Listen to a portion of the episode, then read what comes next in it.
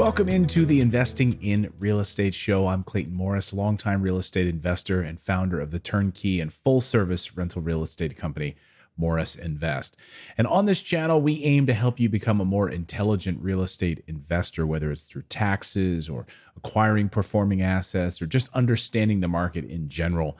That is what this show is all about. From beginners to advanced, you're all welcome here on the Investing in Real Estate show. This is our Q&A episode day where we take your questions and we attempt to answer them here. You can leave us a voicemail message by going to morrisinvest.com and click on the little microphone icon on the right-hand side of the screen and you can leave us a voicemail message. Try to keep it to 30 seconds or less.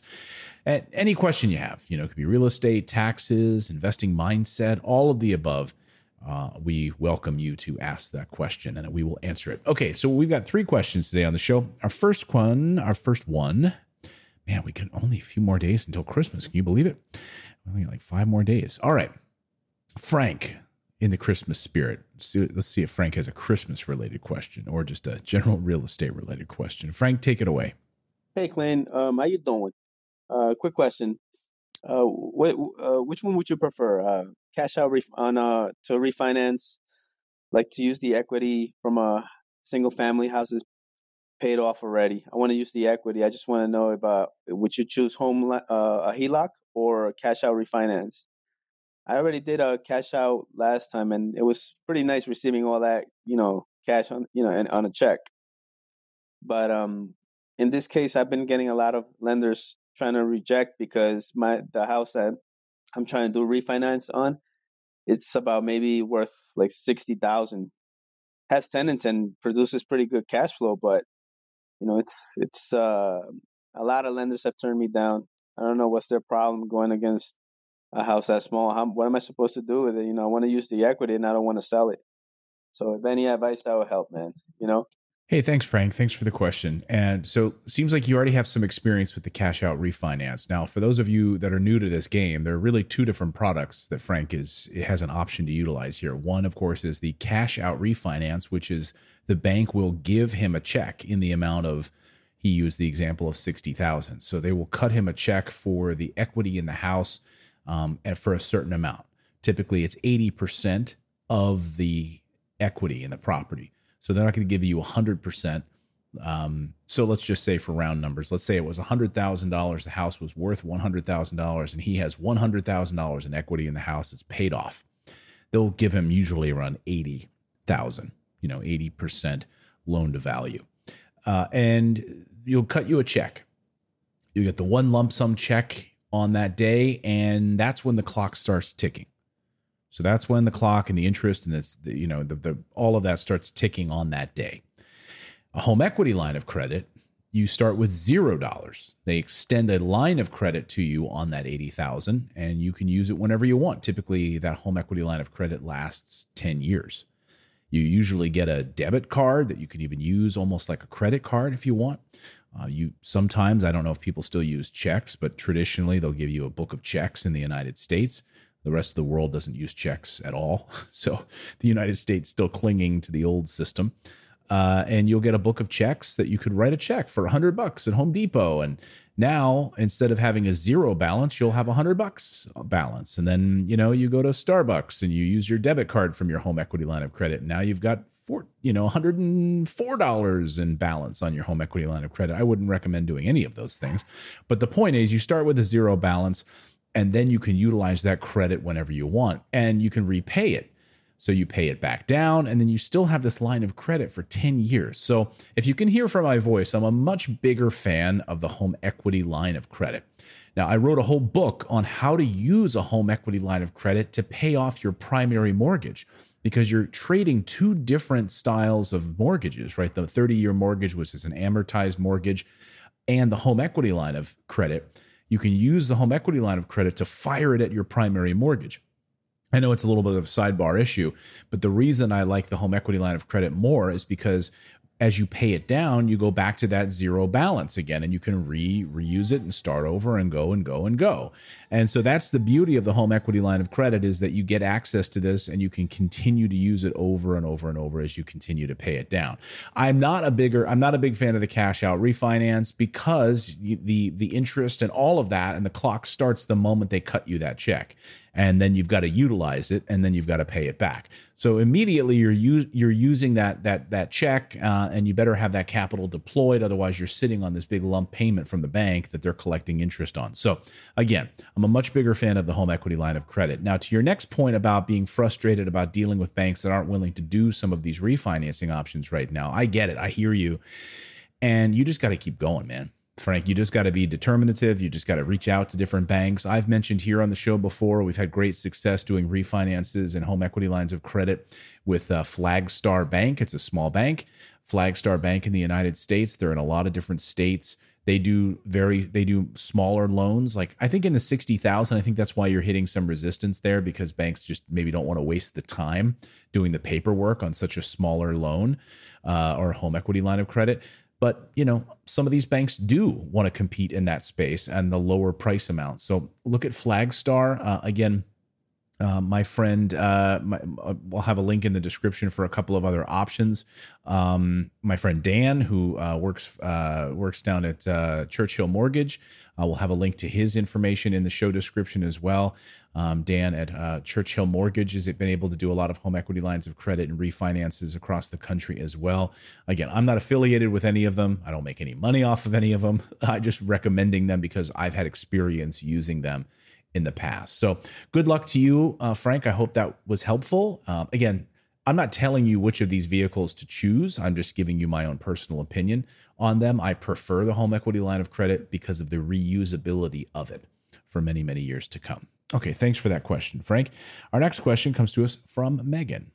Hi, Clayton. This is Megan from Illinois. My sister and I bought a triplex that we're estimating should cash flow about 4500 a month we're finishing the repairs in a couple weeks on it and we want to start screening for tenants.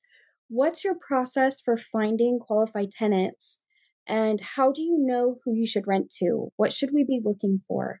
Thank you so much and thanks for all you do. Hey, uh, thanks so much, Megan. And congrats on getting that triplex in Illinois.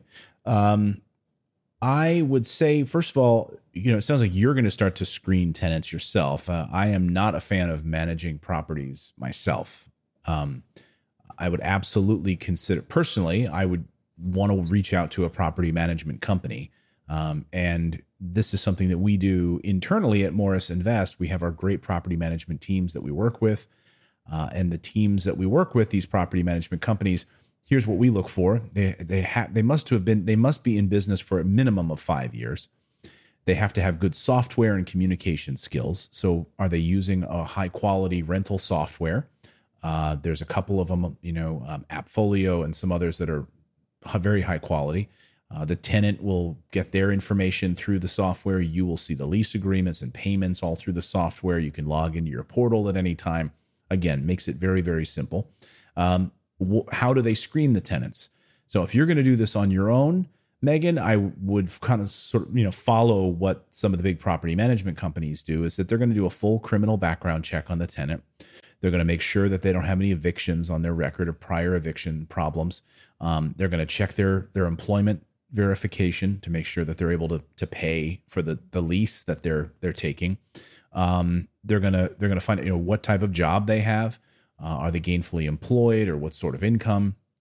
And is it an over is it an overbearing amount of rent for their income?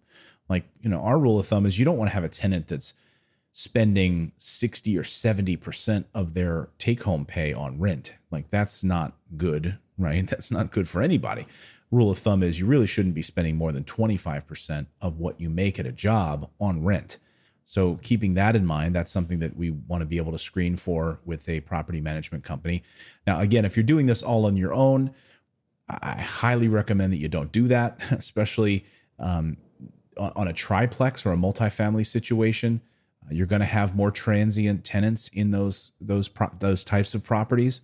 Um, the types of properties that we build at Morris Invest are single families and duplexes, and they're very large duplexes, so tenants tend to stay a long time. If it's a smaller triplex that you have where it's not as much room, uh, the rooms are smaller, then you're going to have a higher level of tenant turnover. Uh, you know, families aren't going to want to put down roots in a property like that for forever. Uh, so again, you really want to be careful on your screening process with tenants. But again, I would reach out to a local property management company and do your due diligence on property managers. So we have full videos and episodes on what we look for in property management. If you're watching on YouTube, I uh, our channel on YouTube, uh, just go to the Morris Invest YouTube channel and look for our property management videos where we we actually sit down and interview and discuss what our property managers do and search for.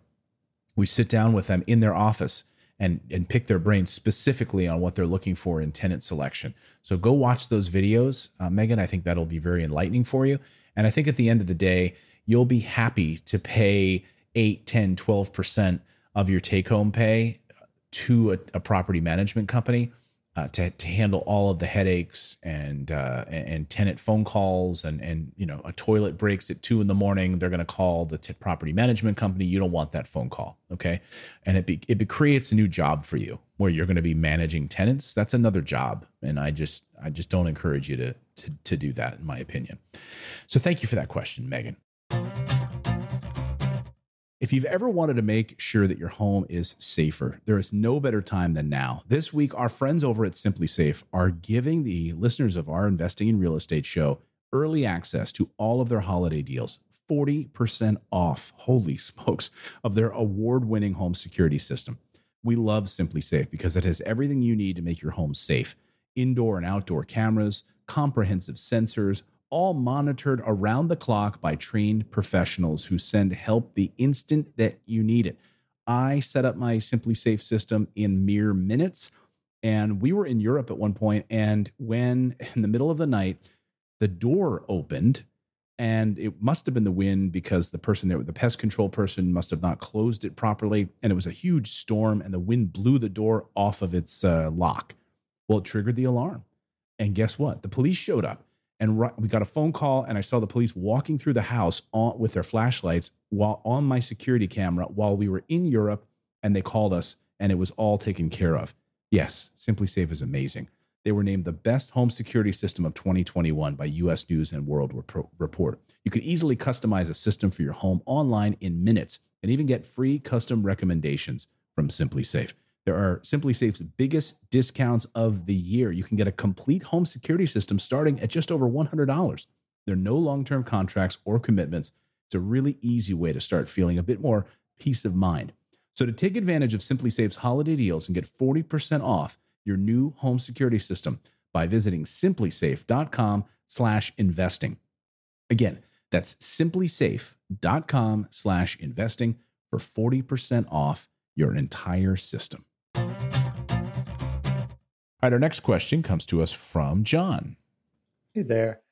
I have a rental property uh, where the tenant has moved out. I'm taking the opportunity to do some some repairs and capital improvements, um, and uh, having a dilemma whether to uh, sell the property and do a 1031 exchange into additional properties or if it makes sense to kind of relist the property at um, a higher rate for rent, um, specifically to kind of capture some of these passive losses from the improvements, um, and then potentially uh, do a cash refinance um, to tap into that equity to one pay myself back from these improvements. I didn't have a equity line of credit for this property. So wanted to, uh, essentially pay myself back for these improvements and uh, potentially uh, reinvest some of this equity. Or um, th- another question was that is if I do a rental and the, the kind of the cash refi, if there's any concern in the time limit between that and potentially um, doing a future 1031 exchange do, do i need to have the rental property rented for 12 months 24 months after that cash refi uh, uh, before i can kind of do it well it looks like we ran out of time john So try to keep your questions to 30 seconds or less, otherwise the timer will cut you off. Uh, okay, John, I'll try to piece together, I think, some of what your concern is. I, I don't have a few facts here that I would love to to have, which is, you know, what is the profit here? What, how much has this property appreciated? Because in a portfolio of properties, like if you've got 10 properties or 20, whatever your portfolio, maybe a five, whatever your portfolio of properties, you're always wanting to look at those properties over the years. You know, did you buy a C class property a number of years ago that is now that neighborhood has turned into an A class neighborhood? And now that property is worth just a landslide more than you paid for it. And just the rent maybe isn't commensurate with the with you know with what you could get from sell for uh, for the property meaning you know, when you get a, a single family home and it's over $175,000 in value, like the rents are not going to keep up beyond that. You know, if the home is worth 300, 400, 500, you're not going to be able to raise the rents $1,000, 1,000, like, you know, in line with that value. So at a certain point, it's diminishing returns and it just makes more sense to be able to sell that property and take those profits and then roll it into three or four additional properties that have a higher return on investment or a higher internal rate of return. So, thinking through some of those things um, would be very important. So, I would say sit back and look at your portfolio, look at this property, and are the profits significant that you, you know you're going to make a much better bang for your buck by rolling that into a 1031 exchange and and picking up some brand new construction properties or so forth that you can also then get the tax benefits of from a cost segregation benefit. We have full videos here on the channel about cost segregation. So you should be able to take advantage of that from a tax perspective. Then you're also getting the tax savings from rolling it into a 1031 and then picking up properties that have a much higher internal rate of return.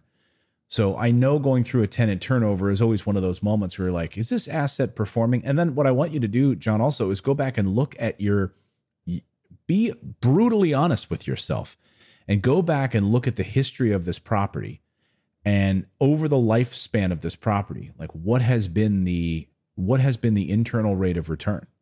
And again, we have a full video here as we walk through IRR. Okay, so look up our video on internal rate of return. Like, what is that percentage?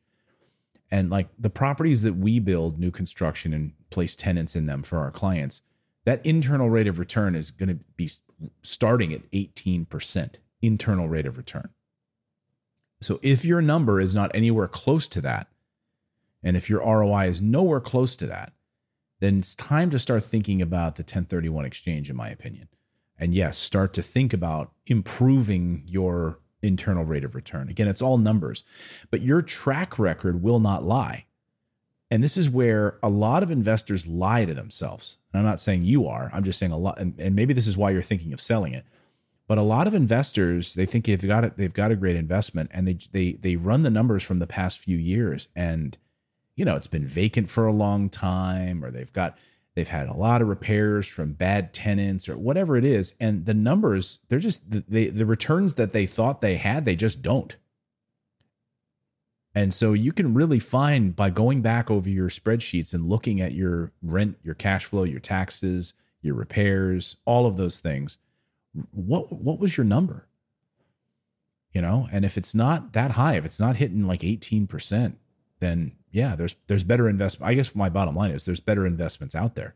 And if you can make a pretty good bang for your buck on selling this thing, then go for it. You know, go for it and take that profit. Um, and and and move it into a 1031 exchange. Um, you know, we've got whole videos on 1031 exchanges and all of that, breaking that down for you. So sounds like you had a bunch of different questions, John. I'm trying to answer like a couple of them here, but uh, we've got a couple of video resources here on on on our YouTube channel. So specifically on IRR, and on the internal rate of return, and then also cost segregation analysis. Okay.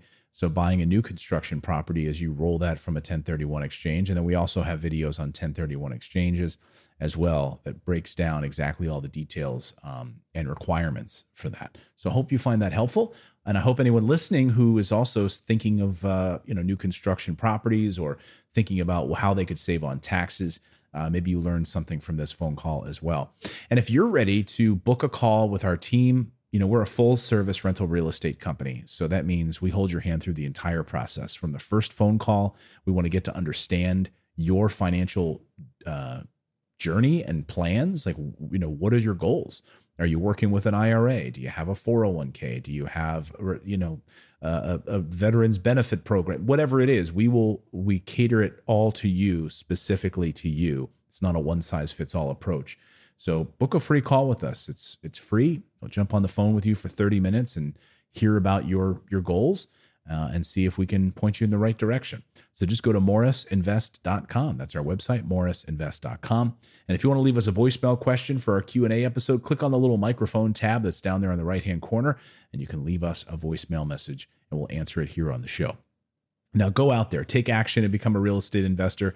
I believe it's the number one way to build wealth. We'll see you next time, everyone.